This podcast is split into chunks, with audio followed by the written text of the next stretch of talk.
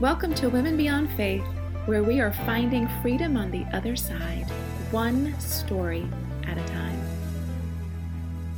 For women who have walked away from faith, the challenges are often overwhelming, isolated, abandoned by family, misunderstood by partners, ostracized by friends, shamed for thinking critically, cursed for speaking out, subdued by the patriarchy. Thank you for joining us today as we provide a platform for women to speak up, to speak out, and to share their stories because their stories count. Their stories matter. Well, hello there, ladies and gentlemen. It's Leah um, and Women Beyond Faith. And tonight I am fortunate en- enough to have Bethany with us. And Bethany is Melissa, who was on a few episodes ago, Melissa's daughter. So, welcome tonight to Bethany. Hey, Bethany. Hi, Leah. How are you doing today, young lady? I'm doing really well. Thank you. Good. I mean, like, here we find ourselves amidst the pandemic and Yes. Then add to that this crazy situation and that we find ourselves after the death of George Floyd and this Black Lives Matter kind of um, causing and creating even more havoc and craziness in our communities. Um, Yes. So I hope you're staying safe.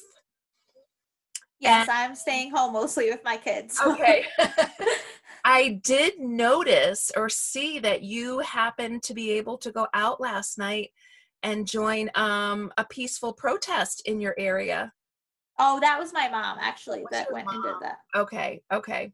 Um, how are things in your area as far as um, the pandemic and the virus and um, the protests and the violence? Um, so we are lucky. We actually live in the country. Um, so our county, McKean County in Pennsylvania, there's only been 12 cases um, of the coronavirus. So we, we definitely have a lower amount of cases. And um, we I haven't seen anything about protests. It is a pretty conservative area. Hmm. Um, and like I said, I mean, it's country. We're right in the mountains of Pennsylvania. So nice. we haven't had much of you know seen anything so far Yeah, gotcha. So in your community, your area there, like um is it difficult to like be a, a non-religious person? um Um, yeah i haven't actually i mean because of everything with the pandemic um i haven't been out to meet people but very much um but it is definitely i've prepared myself knowing that coming here is going to be a lot different um yeah. Because how well for one thing we moved around so much when i was growing up and how did we make friends we went to church and so now coming here it's like how do you make friends i have no idea Oh my gosh. You will learn, especially with two little little kiddos, two little boys. Yeah we had just i mean I, I had actually been taking a yoga class at the ymca here and i mean we just started getting involved and then the pandemic hit and so i was just like okay well Yeah. hopefully uh, Push a pause button on that one. exactly Now and since I had moved away last March, uh, same time of year, actually, oh, it's just wow. no matter what, we haven't had a, a real chance to settle in here. But Yeah, gosh. So, what do you hear about school reopening for the kiddos in the fall? Have you heard anything from your school district? um, so uh, not so much from the school district; they've been pretty quiet about it. Um, our governor said that there will be school in the fall, but it may not look the same because Okay. of you know they might do online stuff. Um, but that's a real concern for me because I planned on. So I'm going to uh, a college in Ohio online right now, and I was planning to move to a community college out here, okay. but um, I don't know if I'm going to be able to go to classes yeah. if the boys don't have school. Right. Um, so I'm going to have to figure that out. right. So that might mean that perhaps you just stay at the community college in Ohio then and take online classes potentially. Yes. Now the one in um the area has online classes too. But since I am already registered um, at the one in Ohio, I might just stay there. But Yeah. yeah, it's going to be definitely a last minute trying to figure out what's going to happen. Oh my gosh, I think yeah, for so many things, right? It's going to be like last minute. I was just talking my husband's a school teacher and we were talking about school starting back up and and then I was at a friend's picking up plants today, socially distancing and asked her about her kid's school district and you know, they've yet to hear anything there as either. So like yeah, I don't know when and like right now like here in Cincinnati, like you know, things in Ohio have opened back up a little bit Mhm. and, I, and actually i say a little bit but really it's a little bit more than a little bit because i was downtown bike riding the other day and like it was a friday evening and like the bars were prepping to open and it was packed down there Really? People weren't necessarily doing a great job so that's concerning to me and then with all the protests that we've had here locally um which i'm all for the the um the nonviolent protests you know Right, right. Black Lives Yeah. Matter.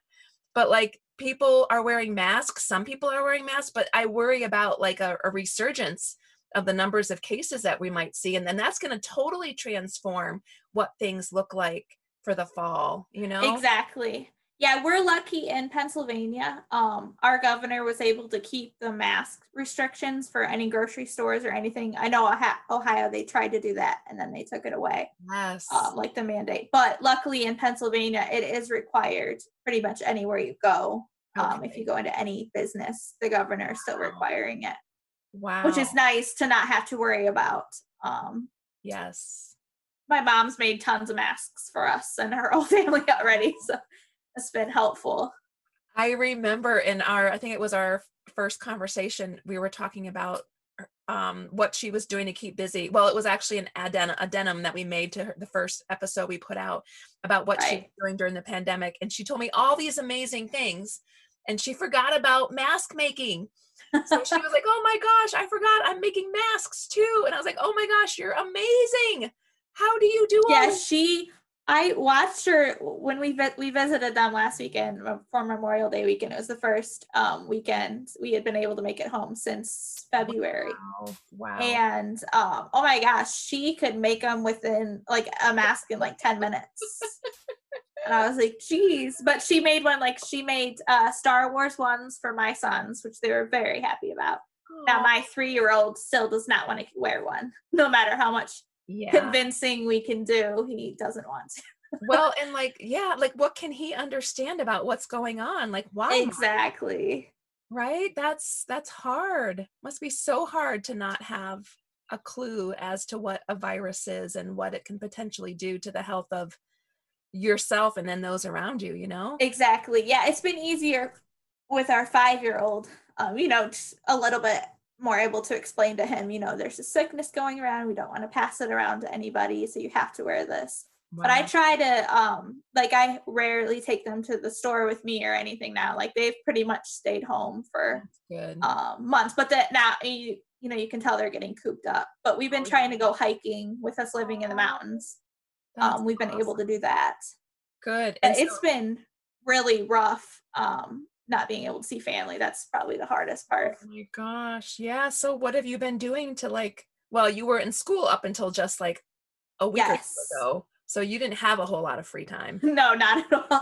It was big well especially because i had to take over doing samuel's my older kindergartner's school as well. Yeah. so not only did i have to worry about my stuff but he had stuff that he had to do every week. Wow. Um so that was a lot to have to take on. And i was just like uh lucas my youngest was just about to um go into daycare two full days a week. We were a week away from it. Wow. and that's when the pandemic hit. And i was like okay. Okay. Instead of a break i'm getting more. Okay. Yeah.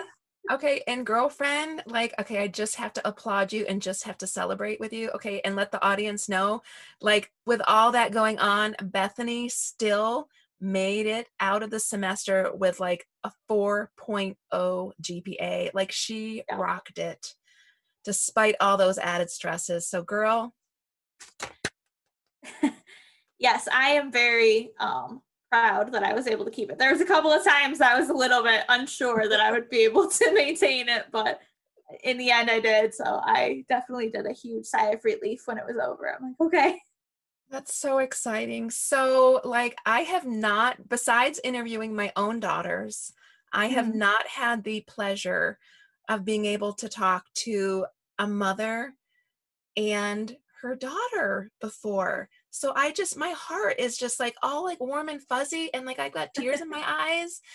And not only because you and your mama just have this beautiful relationship, but that we can walk this difficult life of faith and deconversion and like be able to continue to be in healthy relationships with those we love.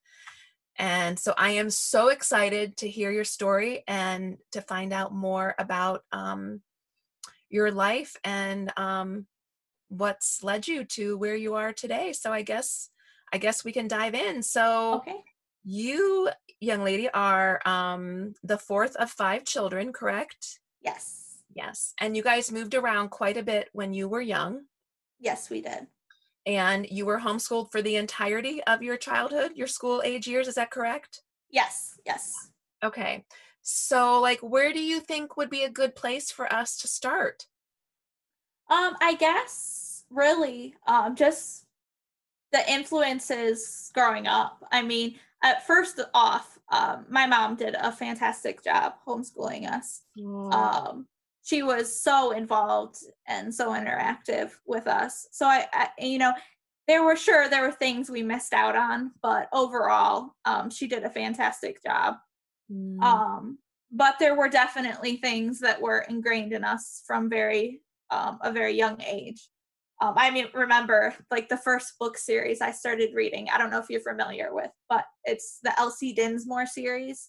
I've heard of that. I don't know. If I- And oh, I read all eight books, and I was probably eight or nine. And oh my gosh, looking back, it's so twisted. And so, I mean, there's this young child that is so holds on to her faith through um, crazy circumstances and um, like keeping the Sabbath day holy, and she can't play any Christian music, you know, like on the piano besides um, what was acceptable to God. Yeah. And I mean, it just like looking back on it, I mean, I loved it at the time, but now I'm like, oh my gosh, I would never have my children read that series. Like, that's horrible. Wow. Wow. Um, I don't. but just the message that was just ingrained in us from such a young age, it was very, um, like, I felt like a preacher's child. That is how I described myself. Because Yeah, we were, you or go ahead. mentioned that in your in your bio. You were talking about that how you often felt like a preacher's kid. yes. So yeah, if you would expand on that a little bit, like was that was that because of your mom and dad, or was that because of the church, or what? Um, made- it was primarily because of my mom. I mean, my dad a little bit, but mostly my mom because she had been so vocal um, to get support, mainly from family, like extended family, to when she was homeschooling us. Um, they knew her goals and like how she wanted to raise us, Mm, and so they started holding us. I mean, my grandparents, you know, aunts and uncles. It was like we were held to this higher standard yes. and now my cousins could do things and they were it was perfectly fine but if we even took a step out of line i mean i remember getting put right back into it. And i uh-huh. always thought it was unfair you know yeah. that you know i'm a child too. I'm not you know any older than these people. And you're you know trying to make it where i have this such a high standard that i have to live with. So it wasn't only a high standard from my parents. We also had it from everyone around us pushing us.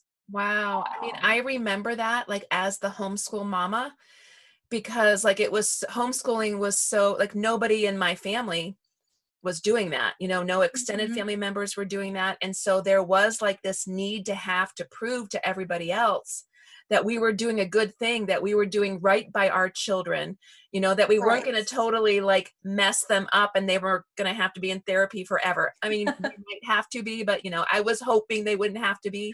And so, right like, I I do remember feeling as the mom and the and the homeschool mom that I had to like meet this higher standard, you know, Mhm. over and above what anybody else had to because they could always blame the child's behavior or like inability to read on the school system or their bad teacher they had in fourth grade you know but but inevitably it just came down to me you know Uh-huh. and god you know but ultimately like i was the one responsible for for everything the ch- my child's learning my child's social life my child's behavior and it was a lot of pressure so as a child as the child bethany i i think i'm only beginning to understand those pressures that i placed Mhm. upon my children Well, yeah, because there was the. It's not only that it's just you didn't want to disappoint your parents. You know, you wanted to. You knew that other people didn't think that they could do it or have faith. Like I didn't. You know, I knew that my mom had critics around her, yeah so I didn't want to disappoint her. And so, you know, I tried so hard, and I'm the pleaser. Like I'm the yeah uh, people pleaser, especially when it comes to my mom and Yeah. the people I care about. And um, I just did not want to disappoint her. Hmm. Interesting. Uh, so, like, you have three older siblings, Yes. and like, were you looking to them as well as like role models for you and how you should behave? Um, somewhat. Um, it was more like because my mom taught us a lot together. Um, like a lot of our schooling and stuff was done together. Um, we kind of all got the message more together. Now I did have it lighter because my mom wasn't as strict. um, Yeah, true. with the younger ones. Like she was wearing head coverings when I was born, but you know, by the time I was older, she wasn't.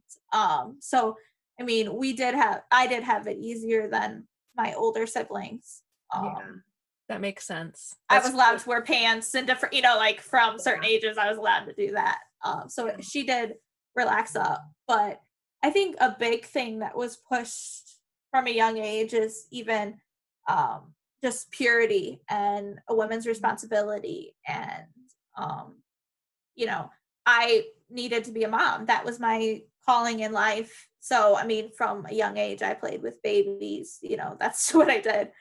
uh, and that was all you know what i was encouraged to do you know my job was to to one day become a mother and to learn how to become a mother um Mm. and that was really all that i was allowed to do. Now but also there was an aspect of me like i would watch fox news. It's it's funny now but i mean when i was like 10 years old i'm like oh i'm gonna have bill o'reilly's job one day.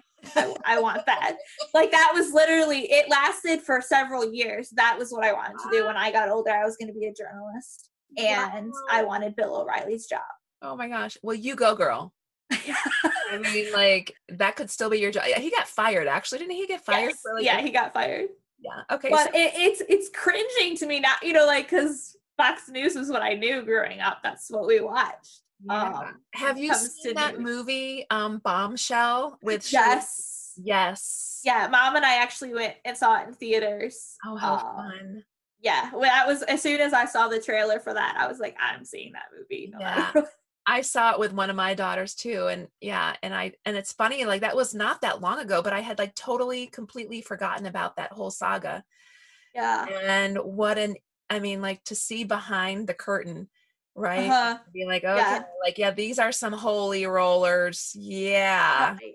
Well, and because I was so convinced that that's what I wanted to do for so long, to see that movie and to get the full picture of it, it was shocking because I could understand like the younger, uh, the young uh, journalist that had Yeah. just started there. Yes. I could see her perspective, you know, because I, I grew up with that glorified view of Fox News and the people that worked there. Yep. Um, so I, it really uh, hit home for me because Yeah. I'm like, wow, yeah, that's Yep. that's exactly what I thought. Yep. And like the ambition, right? Like, okay, so as a young girl, Bethany, you had this ambition to be more than just a mom. Mhm. Right. And again, there's nothing wrong with being just a mom. Like I've been Right, a right. mom for 20. Well, I'm back in been back in school for about a year and a half. So I, I was a stay-at-home mom for over 20 years. And Uh-huh. it's funny, like today I had to go get a, a drug screening for nursing school. And it's so like belittling because like, you know, they don't know that I'm there for nursing school. I told them I was, but they don't know if I'm telling the truth. right. so like they're giving me all these instructions on like okay like lock your stuff up here you can only be in there for four minutes don't flush the toilet don't wash your hands if you do any of those things you automatically fail the drug screen and like you know like i'm this big bad terrible criminal and Uh-huh. so afterwards I, I followed all the rules i was worried i was going to forget one of them and like fail the drug test and then not be able Right. to finish nursing school but afterwards it was like a little less chaotic and a little less stressful and i was talking to the gentleman that was helping me and he was like so you're in nursing school he finally believed me at that point that i was in nursing school and not Yeah. a drug addict and um he's like so what were you doing before this? And i was like oh i've been a stay-at-home mom for over two decades. And he's like oh wow that's cool. And i was like yeah i mean yeah kind of cool but like i'm i'm way behind the eight ball here in in career in my career. Uh-huh. and like even saying that like i don't like it sounds shitty. Like it's not like being a stay-at-home mom was a bad thing by any means. I Right. it. i loved homeschooling my kids and yet i Mhm. feel like i wish i would have been able to like do both you know Right. and so i'm so happy for you that you're going back to school at this stage of the game when your Yes. little kid it's not can't be easy with a five year old and a three year old No, Um, it's not, but it it was definitely uh, what I needed um Yeah. to just to be able to do this. Um yeah, I mean at all the way through I always wanted to go to college. Um I loved learning the idea. I mean, of course I wanted to go to a Christian college. That was a little bit different. but I mean, I had this deep desire and when I was 14, I was in a it was called CSLP, which is Christian Student Leadership Project um and we did we went over worldviews uh, which i thought was a full rounded worldviews like i thought oh they're giving me this full perspective on islam and on communism and i mean just all this stuff whereas now i look and i'm like no it was from a christian perspective but we were in that i was in that program with my older brother matthew for a year and we got to go to washington d.c at the Oh end gosh. and got to meet with uh, Republican House, you know, representatives and pastors and lawyers and just Wow. all. And so when I came back, I'm like, oh, that's it. I'm going to be a lawyer. I'm going to be a Christian lawyer. This is going to be awesome. I can do this. Oh, I just had this burning desire and passion. This is what I was going to do. Wow. And I come home and I'm like, Mom, I had the best week. You know, this is what I'm going to do with my life. And she said, Bethany, I thought you wanted to be a mom. And I'm like, Well, I do. I really want to be a mom. And she's like, And I thought you wanted to homeschool. And I'm like, Well, I do, but I really want to do this. Like, this is Yeah. so inspiring to me. And she said, Well, you can't have both. You have to choose. yeah. And I'm like, Hmm, Ah. okay. God has told me my entire life, you know, I've been told that God's plan for my life is to be a wife and mother. So even though it was like, here's your choice, there wasn't a choice. I was just like, okay, I guess I'm not doing that. Oh my um, gosh. So overall, from that point on, uh, I stopped my desire to go to college. Um, I mean, I still had the desire, but I just buried it Yeah. and accepted that that was not going to happen. gosh. Um, and like how did that manifest itself like in your in your day-to-day life? Like did you I mean like when we stuff our dreams, you know, and when we stuff our hopes or our deep desires, like it doesn't bode well with our health, our mental health or our physical health, you know? So like how did that manifest itself in your life over the course of those years? Well, and I mean, thinking back, especially with you putting it that way, I hadn't really thought about you know what that could have done. Uh, but I de- I definitely dealt with a lot of depression as a teenager, Mm, um, especially you know once I hit puberty. Yeah, yeah. I mean, I I dealt with more than the average person, you know, Huh, and I mean it runs in my family. Um, yeah. but yeah, I dealt with it a lot, and I mean that could very well have had a big impact on that. Um, but I just kind of accepted, you know, like I still want to be a mom. You know, I can accept that this is what I need to do, and I, I'm a rule follower. Um, Yeah. I'm rebellious against people, you know, certain people, but overall, especially with my parents, I Yeah. never saw the need to rebel against them um, and I just listened to what they said. Um, and so I just kind of accepted that that's how it was going to be, and that I wasn't going to get to do that. yeah. Um, Well, and I just started working with children from that point on. Like I was babysitting at the church um, for my youth pastor. I mean, I I got very involved with kids at that point. Wow. I mean, and like you had such a great relationship with your mom, Yes. you know, and and your dad at the time. Like Mhm. I I get that. You know, like here your mom is coming from what at the time she believed to be a good place. exactly. You know, like and honestly, like even today as a secular person, like I can it must be so hard to be like I have family members and friends, right, who work full time and have children and I Mhm. don't know how they do it. I don't know Right. how it's possible for them to do all things well, to be a good Uh-huh. employee and to be a good mom. Like I feel like and to be a good wife. I mean, like you add all that into the mix and like it's just not possible. Right. I mean, it must be because there are people that do it well, but for- Exactly. for, me, I think it's just overwhelming to think about being able to do all those things and to do all those things well. Um Mhm. So like I, you know, I just I I I echo your mom's sentiments. Like, you know, I my mom when I was growing up, you know, she was like she it's funny even like today she doesn't come out and say like she's a secular person or an atheist or agnostic or humanist but like she's never been one to like be um to have a belief system like a christianity and but she was never very vocal about that as a kid but she was always telling me i was the oldest of five in my family and so i was like the trend center and like as a girl as the oldest being a girl right and she she didn't get to go to college right away because she got pregnant with me right out of high school and she ended up marrying my dad and like her college dreams came to a crashing halt so like for me she was always encouraging me you know go to college you can be anything you want to be blah, blah you know Mhm. and and i believed that like i was going to be from the age of 10 i was going to be a pediatrician and i was going to be the best goddamn pediatrician out there. I was going to change the world. And you know so i went off to college and did all these things and then didn't get into medical school. And my dreams kind of crashed about that time that i didn't get in. I was like but i thought this was my my calling in life you know and at that time i was a christian by then. Um so Mhm. it was interesting you know just the different the different um recommendations and the different encouragements that I received from my mom, you know, as a, a non-believer and as like a women's rights advocate in the Right. 80s, you know. Um, Uh-huh. yeah, and I I don't know. I don't think I would have been able to do it all well um Mhm. if I would have gone back, but Well, um especially, I mean, I wouldn't take back the, especially before the boys start school. I wouldn't change yeah. home with them. Um, I've loved every minute of it. Oh. I mean, they're they're uh, they fulfilled my dreams, you know, of being a mom, and I I wouldn't change that for a second. Um, and I fully, I like, I completely understand even why my, how my mom got into all of this. Like, I understand, you know, being I mean, not like I understand as like I've been there, but I can empathize with, you know, a 17 year old girl getting pregnant, you know, Yeah. holding on to faith. And that's what, you know, she had a hard childhood and this was her saving grace. You know, I, I get that.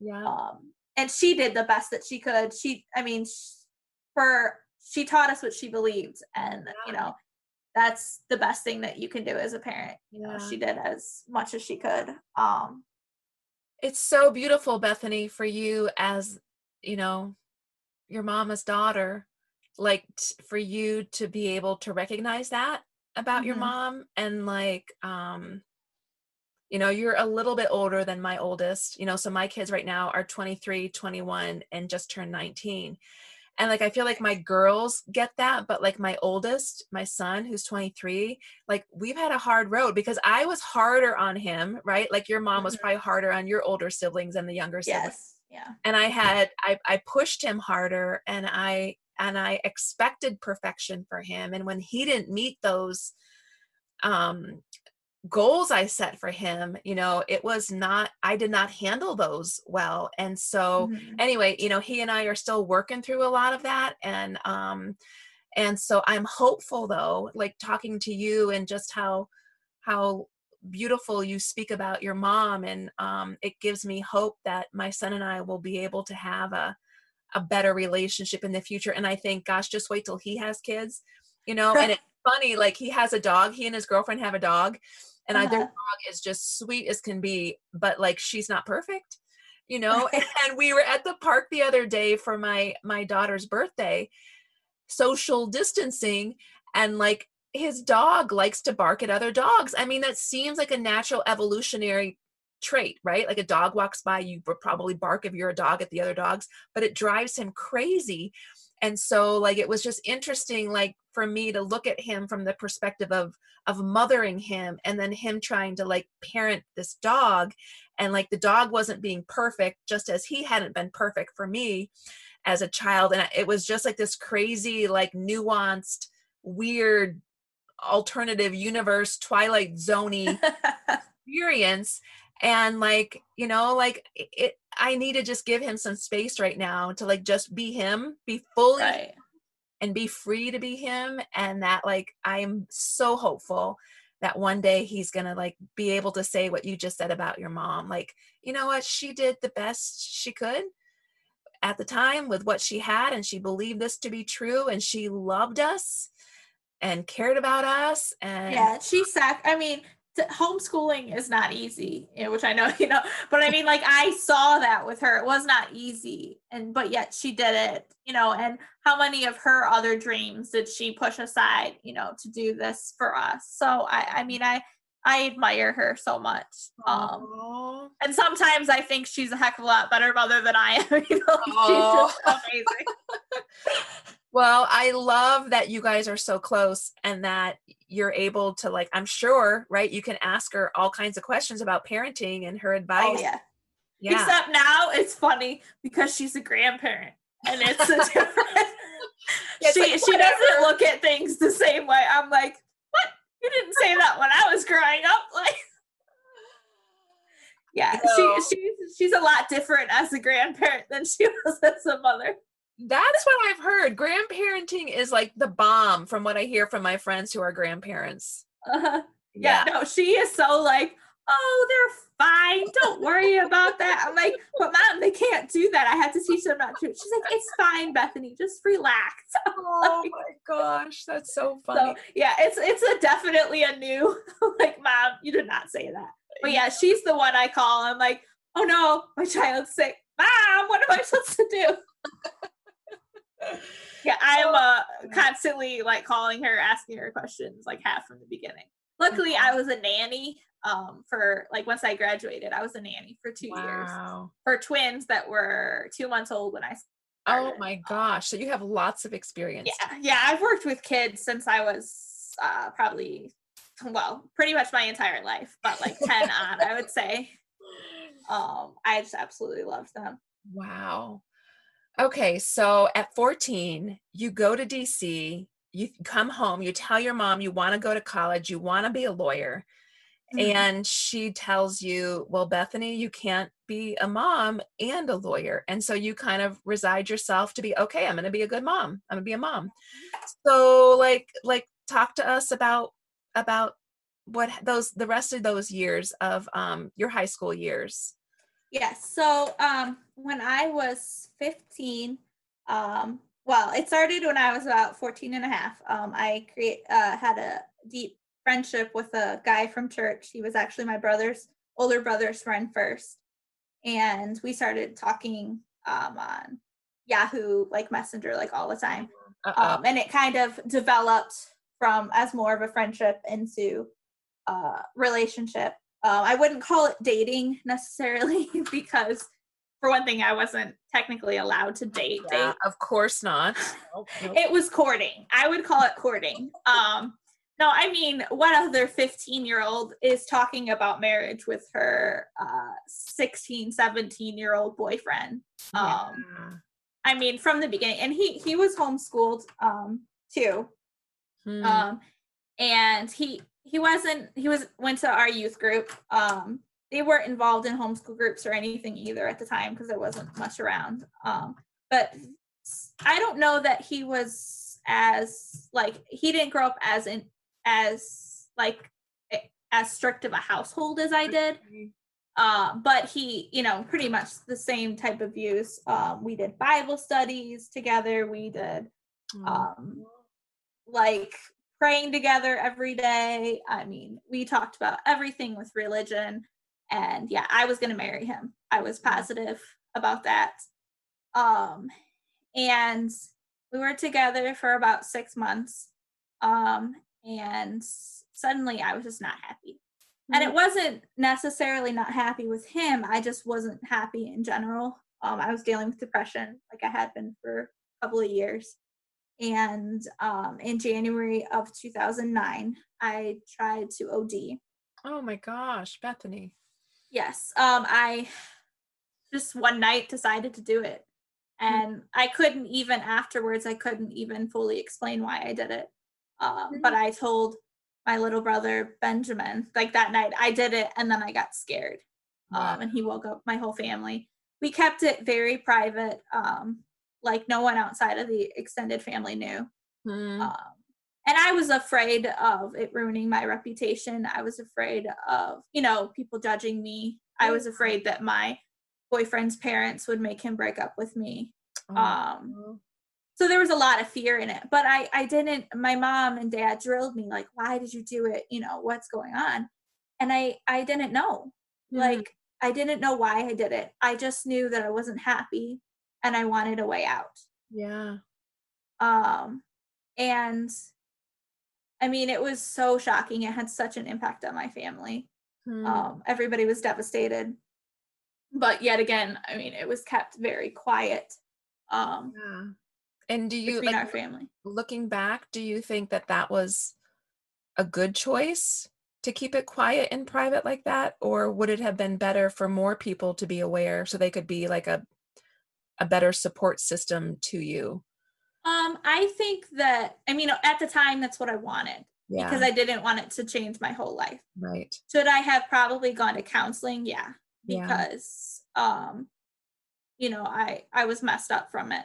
Yeah. Um, but I I wanted to pretend like it didn't happen afterwards Yeah. because I you know I was so scared once I did it and I was like oh crap you know like uh, what did I just do um and I I just saw my whole life slipping away you know I Mhm. was involved hi- heavily involved with their um church's children's program and I'm like, did I just, you know, are they going to kick me out of this because I think I'm unstable? Like, I didn't know what the repercussions would be, and I was terrified. right. Um, but yeah. not even my boyfriend knew. Um, at the time, I didn't tell him anything. A few months later, he had thought I had been acting different, and Hmm. I told him that I had had a breakdown. Mhm. But I, I was terrified that his parents would have the worst reaction to it. yeah. so I refused to tell him. Hmm. Um, but I think from that on, you know, it was more of a strain on our relationship. yeah, um, cuz and it was not big- knowing. yeah, a big secret that was kept between the two of you. Yeah. Yes, yeah, I- and he he doesn't know to this day. Yeah. Um, about so like it. looking back now bethany like do you ha- can you point to any reasons for why you were so sad and um depressed Yeah, I think honestly, um, so my boyfriend was planning on being a pastor. Mhm. um, and I was going to be the pastor's wife. And as much as that was like, oh, exciting, you know, one day I'm going to get to watch him preach, and you know, this is we're going to have this whole life together. I've also seen pastors' wives like yeah my whole childhood. You Yeah. know, they're the they're judged by the church. They have to be the quiet, meek women, and I'm not that. I never have been Hmm, they have to be the submissive wives forever and you constantly have the world looking at you yes and i think um i just felt like i am completely trapped in my future. It wasn't that i was trying to escape then i was trying to escape yeah. what my future was going to be. Wow. Um and i mean uh, that's taken me years to fully realize because i i couldn't tell you why i did it. Yeah. Um but i honestly think that i was trying to escape the person that i was raised to be. Yeah and like kind of knowing that it was either impossible to attain that or that it would be exhausting yes and or it would be exhausting to attempt to do so do so and that like it kind of would mean that those other dreams that you had had when you were younger would never be able to Mhm. out, come to fruition right so yeah I, Exactly. yeah that makes a lot of sense yeah Oh. i i i mean i was ra- raised to i thought i had to homeschool my children. I thought i didn't you know i didn't see choices. Yeah. Because especially because i was a rule follower you know i did what i was supposed to do. I've Mhm. always done what i was supposed to do and what was expected of me. Huh. and i didn't want to let my parents down. I didn't want to let uh, my boyfriend down. Yeah. um you know i wanted to be the proverbs 31 wife. I wanted to follow god's will i wanted to do all that but it was so exhausting. Yep. And to have your future like planned out for you and i mean i was the one doing the planning no one was forcing it on me. Right right. But they were the expectations of what i roles i needed to follow were being pushed on me. Right. And so i felt like this is what i have to do but i don't think i can do it. Yeah. Wow. um and so i think i really just wanted to escape and i mean when i broke up with my boyfriend we broke up um later that july. Um and it, it was kind of you know both sides like he, he knew what was coming i think. Hmm. um but uh i felt so much guilt because then i had failed. I had failed god. I had failed my future husband because i had done what i wasn't supposed to do and i gave my heart to somebody before i gave it to my husband. And it's not like my boyfriend and i had sex. I mean we yeah we're right. we barely ki- i mean we did kiss which for a while i was you know raised you Yeah, know kiss until your wedding day. Yeah.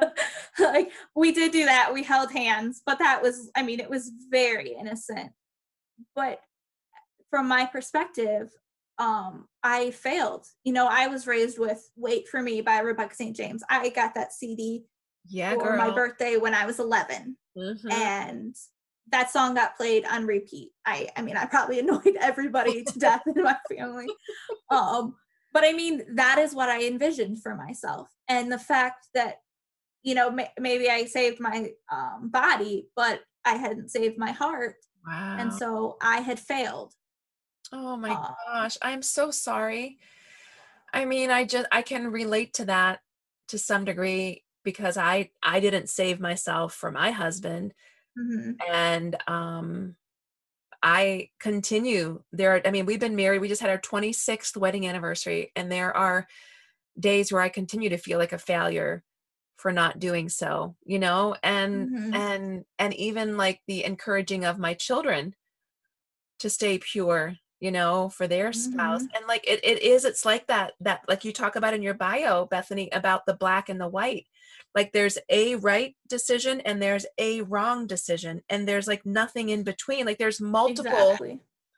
options here and opportunities here and it doesn't have to be so right and wrong black and white and yet often that's what christianity at least the the types of christianity that we found ourselves in Mhm. right that's kind of the narrative that's written for us Yeah, it really is. And I mean, there are, it's just, this is what you're supposed to do. And it doesn't matter what your dreams are, it doesn't matter what you want.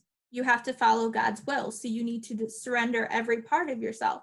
But what got me all along is, and this was a big reason why I struggled with my faith so much was okay, this is a God that created me. He made every part of who I am. He knit me together in my mother's womb. He created my personality, every aspect of me. So why do I not fit into what I'm supposed to be as a Christian woman? Spoken, you know, I'm opinionated, I am vocal, you know, none of the things that I'm supposed to be. yeah But I didn't fit into it. But I tried so hard yeah you know and i i mean that's all i wanted was to do the right thing. And it, it never added up for me you know no matter how much i tried to you know do the perfect you know be perfect do everything perfect for god for my family for everybody i couldn't. And i felt like such a failure. And at you know 15 oh 16 my years old to feel like you failed everything. Yeah, I mean, it took- already you've Yeah, barely begun already. to live you've barely begun to even live your life and you already feel like a complete and total failure Yeah. Oh. And I mean, seeing that, you know, 10 years later, I'm like, oh my gosh, I was so young. I was Mhm. so inexperienced. I was so, you know, I didn't know anything.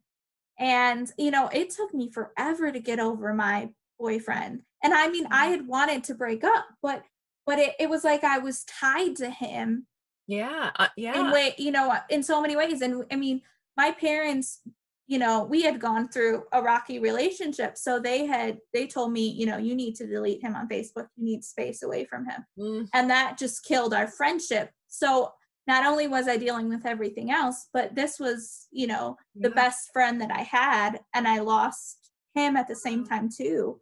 So, I mean. I was a wreck, and I stopped going to the church we had been going to for years just to get away from him. Like my parents wanted distance, and I think it was because they were honestly afraid that I would attempt it again. Yeah, and they knew it was not in your best interest. Yes, yes. So they they I think they were trying to do what they could to protect me. I mean, and I went through after I tried to OD, I slept in my parents' bedroom every night for like three, four months, I think, at least. Yeah, Um, I mean, they so they were terrified. And I like I said, I shook up the whole family. yeah, Oh. yeah. So I think they were on it, you know, I can I know they were trying to protect me.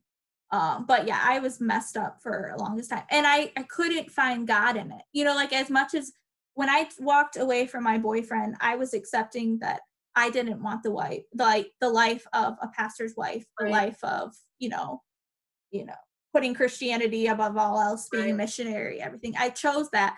But yet I still felt the pull of it. Hmm. And I felt like God had turned away from me Hmm. and like had left me as soon as I broke up with my boyfriend. God had left me. Wow. Like Uh, for re like because maybe you had made the wrong decision to break up with him or you were just floundering in the wilderness or like I what kind of. I read. I had read during that time period. I read a book called "Disappointment with God." I don't remember Hmm. what the author's name of it is, but um, it totally fit how I felt, and it had talked about you know God hiding His face from you, yeah. and there was like scripture to back it up and stuff. And that's what I felt like had happened. And I didn't know if it's because I had broken up with my boyfriend. I mean, I, I months later I tried to get back together with him. You know, just I was just going crazy because Yeah, I was trying to fix because I felt like I had broken and ruined everything.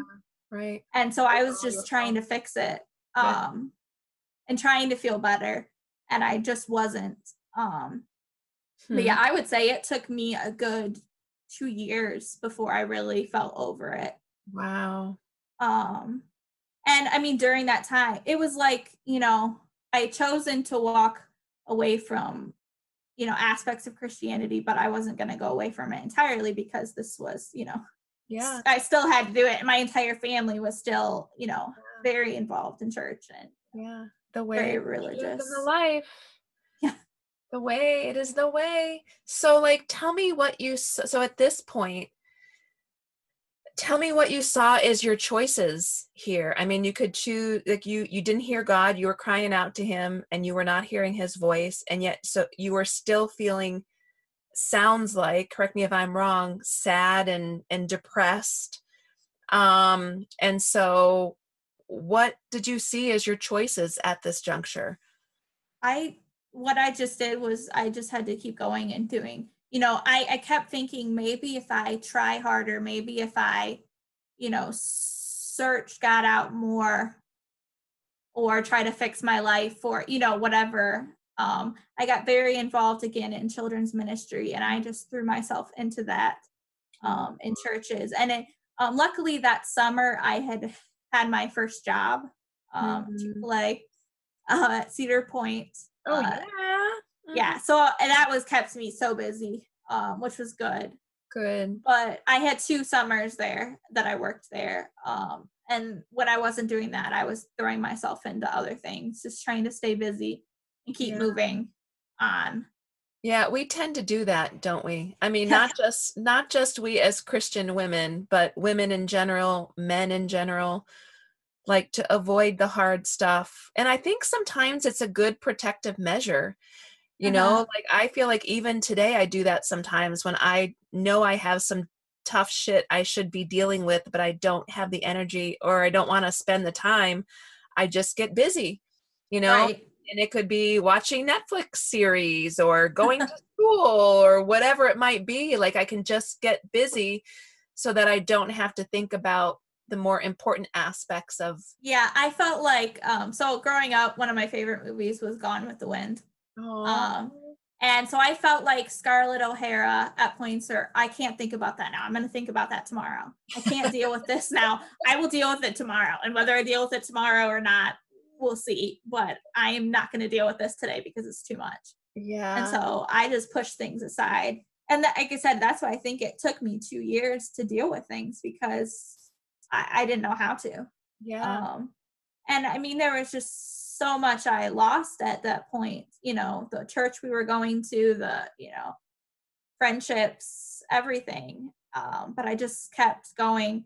And I, I thought, you know, once I graduated, you know, I would figure it out. And I actually uh, met my husband right before I graduated uh, high school.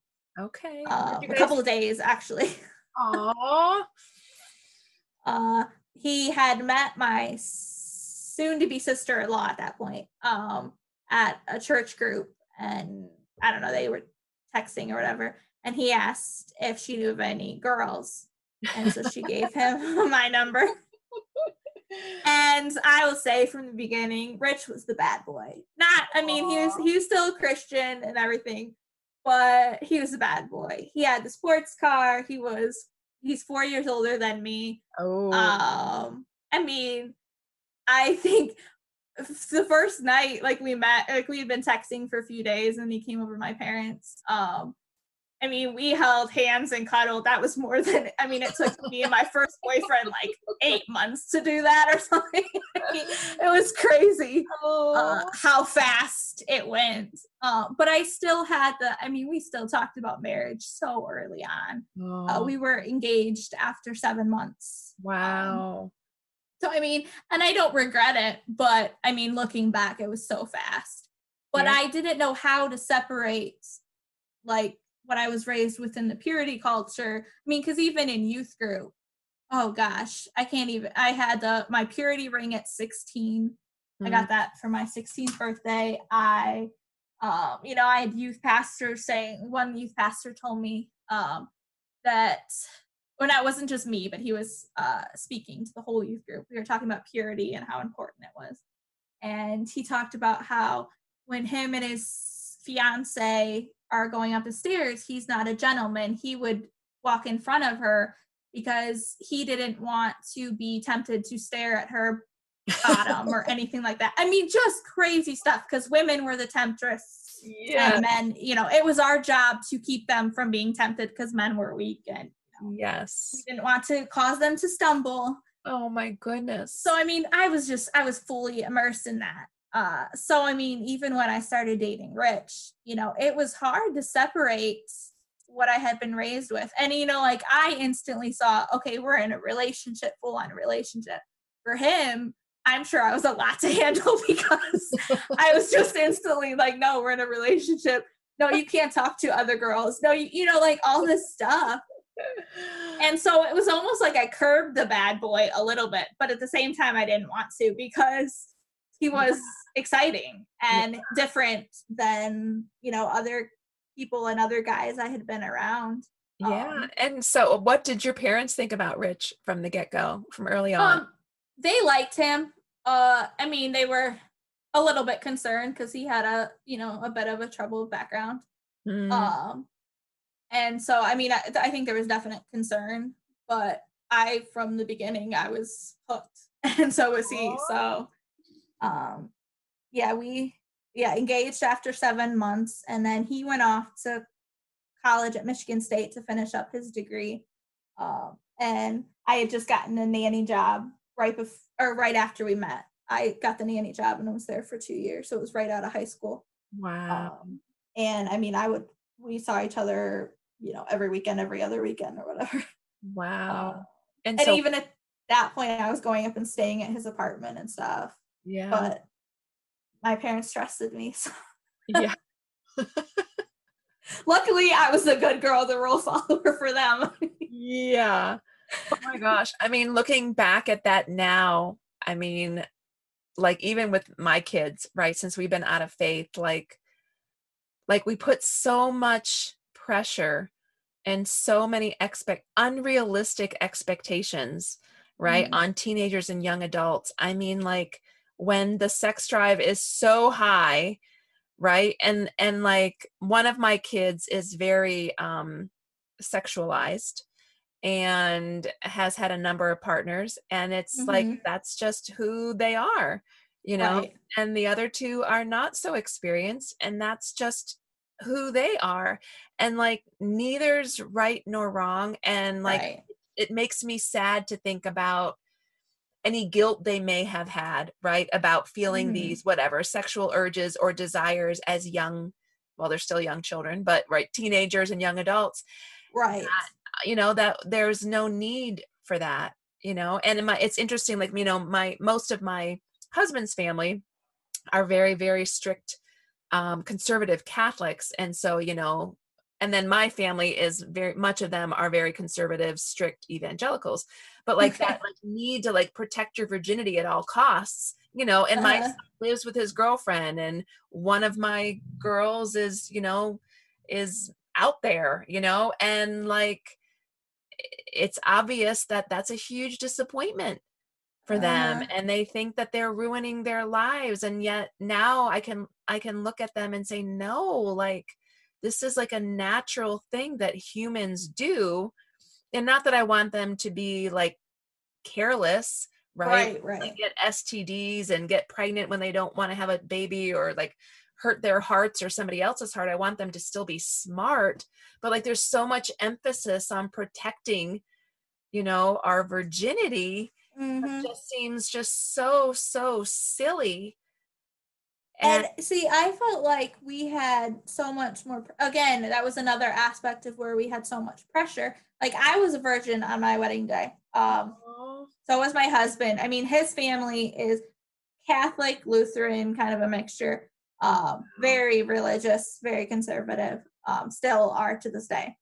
Wow. Um, but so I mean that was a huge emphasis that they wanted. But even just when we were all teenagers and dating our, you know, significant others, me and all my siblings, um, we had so much criticism anytime we showed any physical affection in front of relatives. Like if they'd say Easter or something like that, relatives are over and so are our significant others. And we got so much criticism and most of us weren't even doing anything but yet now like i see like a couple of my cousins have lived with their uh like boyfriends or now husbands or, or girlfriends or whatever beforehand yeah. and they didn't get any criticism and i'm like what like how is this fair yeah uh, maybe it goes back to like what we talked about earlier with like because you guys were homeschooling and like a yep. different type mm-hmm. of family mm-hmm. expectations and the the bar for you guys was so much higher. Yeah it really was um and i mean it's it's hard to have that you know everybody's watching you. Everybody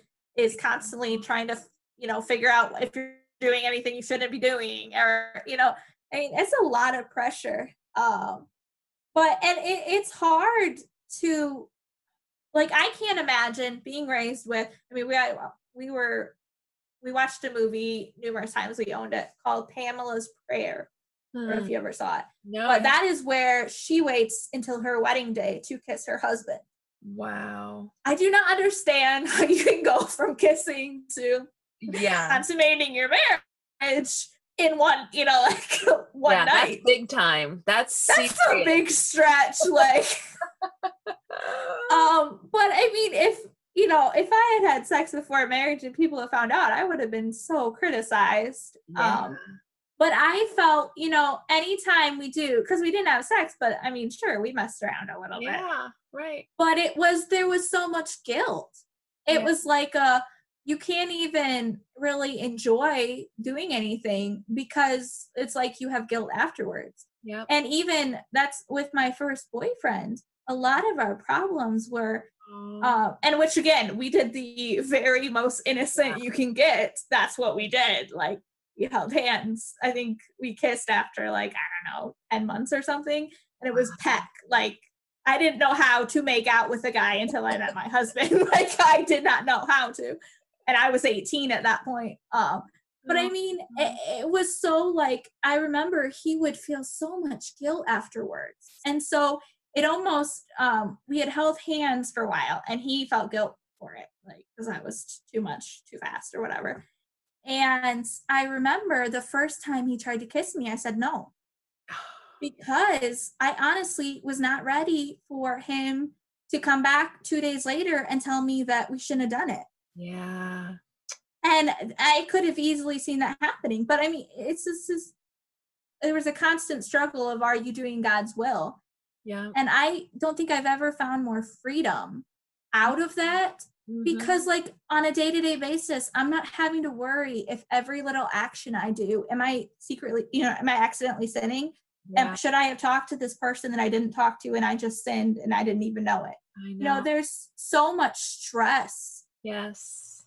that is caused when you have to follow this and i mean my life's not been perfect since being out of it but oh I the Yeah. freedom that i feel is so amazing because I don't have to have all this constant stress. Right. It's priceless. I mean, that I struggled deeply during my Christian days with needing to be perfect, right? Mhm. And never attaining that perfection. And like this one intimate Bible study I was in, it was kind of like I like nothing had worked. I had probably been in Christianity for I don't know 20 years and like Mhm. nothing was working because I still wasn't perfect.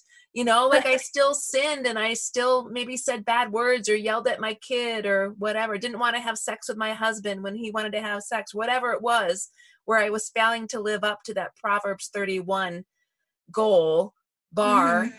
and like one of the girls in this so this was a kind of like a like a last a last attempt bible study it was kind of like an accountability group and it was different and it was like a mentorship it was kind of interesting. But anyway um i remember just sharing that and one of the girls was like leah you can't be perfect. You're never going to be perfect. Like if you were perfect why do you need jesus in your life? Why do you need god? And i and so like that kind of like made a lot of sense to me. But then i was like well then what's the point Right. so what am i trying to do here? Like like it was just like this like conundrum. I was like well it was like this cognitive dissonance like but i thought i'm supposed to achieve perfection. Like that's what i'm trying to do with jesus. Uh-huh. trying so hard and wasting so much time and energy and emotional stability right? Like joy because i was Right. such a failure day in and day out. And Well, it's even exhausting yeah, it is. And even like, okay, what are you supposed to do with your life? Yeah. How do you even decide that? Yeah. Like, unless you get a calling to go into ministry or something like that. right. Like, how, honestly, how do you even decide? Because if you're so focused on what God's will is, I Mm. don't even understand how you live. like, yeah right I mean, it's exhausting to, you know, and do you, once you come out of it, it's like, there were so many times I'd be like, okay, but what do I want? yes To truly find, you know, I mean, and I'm a pleaser. I like pleasing my parents. I like pleasing those around me. The only people I don't like pleasing are people that I feel that put authority on me that don't have a right to. Yeah, And then I'm like, full rebellious all the way. I'll do the opposite what you say. Like, it doesn't matter. But for the most part, you know, I did what I was supposed to. I followed the rules. But yet there it's like you don't even know who you're supposed to be because you're trying to be somebody else and you're supposed to surrender every part of yourself you surrender your dreams surrender your wants you know everything give it over to god but it's like at what point do you do something because it makes you happy and because you want it Right. Okay. So, Bethany, great question. And so, how have you managed that? Like learning to trust yourself and know what your own desires and wishes and hopes and dreams are. How does that work for you today? I, I still have not gotten it perfectly down Okay, good. a lot of it was um a couple of years ago i did the enneagram Yes. quiz yeah, or whatever so i am an enneagram six Okay. uh and a lot of that is you know safety is a big concern. Like I, I'm a more feel fearful person. You know, Mhm. I'm very concerned with what is safe and what is good. You know, but a lot of it too is getting people around you that um, you depend on so much so that you're willing to do stuff that you don't even really want to do Aw. just to make them happy. Yeah. And when we lived back back in Ohio, in Bellevue, Ohio, I had had we had a nice big backyard, and I was like, okay, I can garden. I hate gardening. I hate nature. I just honestly don't enjoy it. Never have. Well, the first year I got away with not doing it because I first summer I was pregnant with Lucas and I was due in August, so there was no way I was doing it. but I had Rich build me this ra- these raised garden beds, and I was like, okay, next summer I'm gonna do it. And I had just gone through this Enneagram stuff, and I was like, hey, mom. She's like, yeah, what? And I was like, I don't want a garden.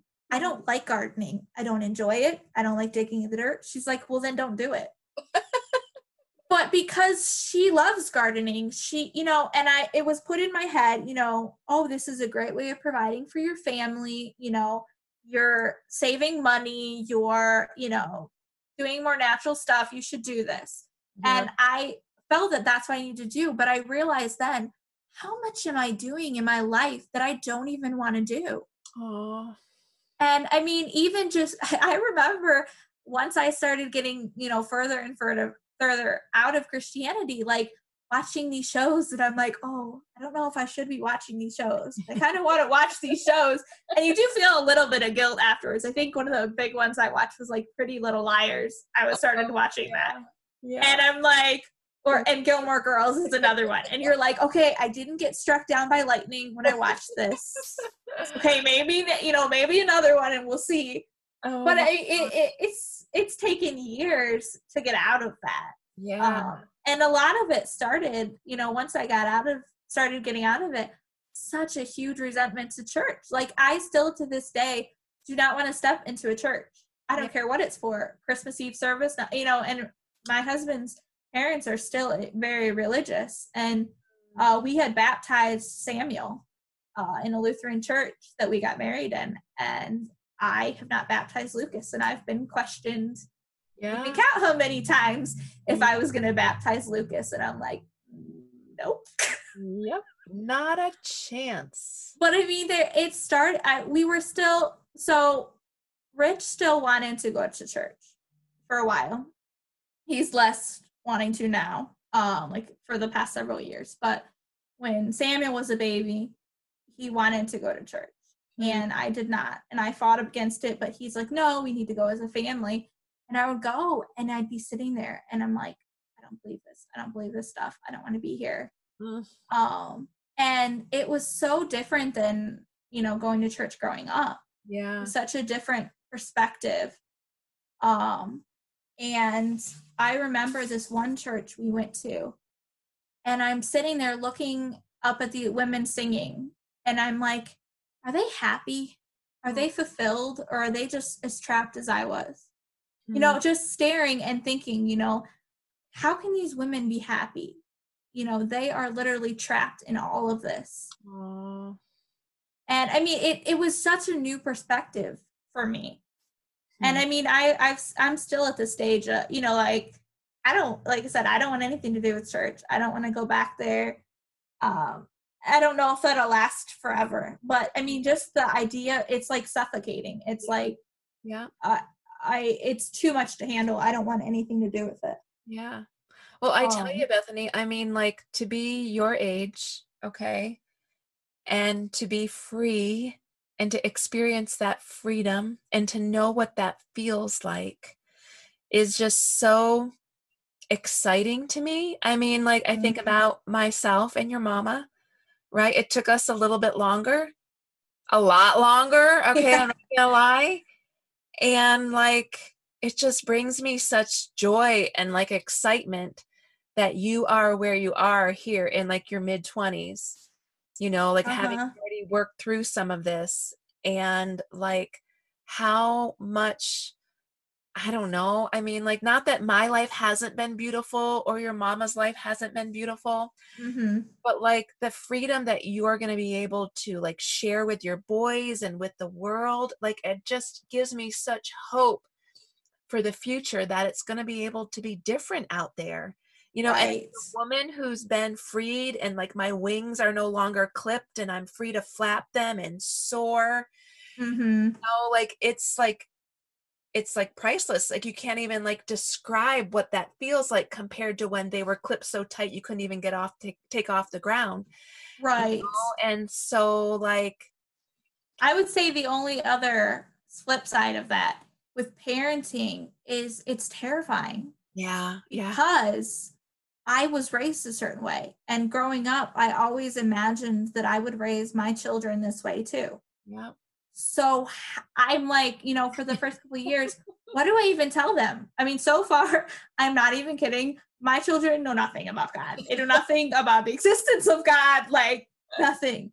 They don't know about anything. But I haven't, for one thing, I didn't want to tell them about stuff before they're old enough to make their own decisions. yeah I don't want them stepping foot in a church if I can help it yeah because they're at such an impressionable age where, you know, Santa Claus is real and, you know, all this other stuff all right that I can't imagine, you know,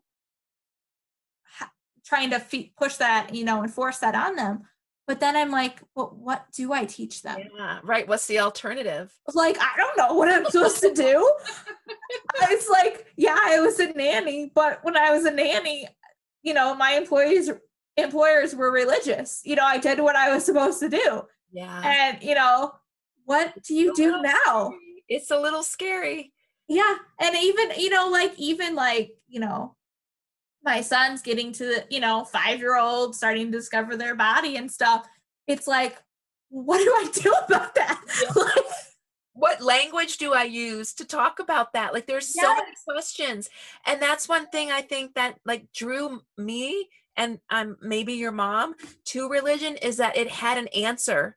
You know, Mhm. as shitty as it's come out, we found it to be. It had a right, right? That black and that white again. It had a right Uh-huh. and a wrong answer. And for me as a parent, I mean, like I would order all the Dr. Dobson books, parenting books, and like Lisa Whelchel was like my fangirl. I don't know if you know who she is, but she No, was like um Blair on the Facts of Life, which okay. You're way too young for that. I know. I my mom watched reruns, so I, I do know okay. so she was like the rich, beautiful blonde girl. Uh-huh. Oh, anyway, she was a Christian and she raised her children Christianity and she wrote all these books about how to parent your kids well. And they homeschooled, like she was like the bomb mom.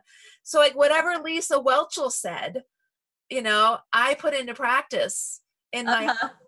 and so like it was so comforting to me as a parent to have an answer. You know, at the time I thought it was the right answer or a right answer, right? But Right. it was scary when I mean we left religion when my kids were still, you know, young teens and teens. Uh-huh. it was yeah, it was scary. So like do you have any like non-religious parenting groups that you're a part of like online or in your community? there is just not that I found, you know, like especially where we live now, it is such a rural area Yeah. and which means it's very conservative and you know there's tons of churches all through town. Um so I mean not at this point. And I mean I I had actually uh when I was still in high school, the one church we went to, I was the you know what MOPS is? Yes. Oh yeah. I was the MOPPETS coordinator. I was in charge of the kids. That was a big thing senior year. That's what I, one of the big things I did. Bless Well, you. I didn't want to go to mops after, like, I think I went maybe three or four times after I had my kids. yeah. I have not been back. And like, I've had, you know, I have old friends that, you know, not really friends anymore, but that go to those things and that's where they get filled up. And I'm like, nope. I know. So Right. it, it, it, it le- you know, it is difficult because yep. honestly, it's hard to find community Yep. when you're not in church because it's just like, well, where do you even find people? I know. And I'm hoping that, you know, if the schools open back up, I can get more involved with the schools up here. yeah. Um, but it's it's terrifying. Um, not to know what to do. like and not to have the support. I mean, there's some groups on Facebook and stuff, but most of them I have not found any really secular ones. Yeah. And even I heard about one mom's group in the area, but they're like, it's not a church. I don't know if it's really church. And I'm like, uh huh, is that a church? Yeah. Nope. not for me right now. But yeah. Gosh, I hope I hope that you I'm gonna do a little research because I you're not the only mom, young mom I know that who has who has left religion that's struggling to find a community of mm-hmm. like-minded people to help with these sorts of things like resources like what books do i read? What shows do i watch? You know like what do i say to my kid about yeah they're finding their parts of their bodies? You know like there's so many unknowns. And i think it and unfortunately you know like we're way behind as secular people in these yeah. arenas. Like the church has filled these roles for so long and they've done uh-huh. a really good job you know fortunately yeah. or unfortunately at at providing community for us. Uh-huh. Yeah it's it's it's rough to try to do that especially you know like i said when we move so much so it's i'm not a stranger to moving. Yeah. I'm sure it's like a stranger to trying to yeah. get involved in a community. And i mean i'm so like I decided years ago, you know, a couple years ago, I didn't want to be friends with people that were religious. Not that mm-hmm. it's just eh, it was too much of a strain for me. Not that I'm going to cut people out, but yeah. I, you know, I chose my friends carefully. Yeah. yeah. And that's an okay boundary for you to have right now. I mean, it doesn't mean that's going to be the tr- your truth forever, but for right now, even if it is forever, that's okay. That's your prerogative. Uh, and I'm really hopeful with college, especially. I mean, I wasn't in Ohio for long enough to really, yeah. you know, I was working through so much stuff at that point. Yeah. When we were, when I was living with my parents um, last year. But I'm hoping if I, especially if I start going to the community college yeah. up here, that I'll really be able to meet people. Um, yeah. And once this pandemic is over. Yeah. Cross our fingers and our toes. Yeah. Yeah. Okay. Well, listen, young lady, we it's after nine. Okay. And I think this is probably a good place for us to start. So like we can pick things back up with maybe like you guys getting married and yes. that whole story and then parenthood. So does that sound like a plan? Yep, that sounds like a good Okay. Plan. Well, I will be in touch with um scheduling another date and thank you so much for your time. It's been I mean, I knew you were going to be absolutely lovely because your mother is absolutely lovely and you just spoke so highly of you and she she is like your biggest fan. She really is. Yeah and um so it's been a delight and a privilege and i look forward to continuing the conversation next time. Yes i do too.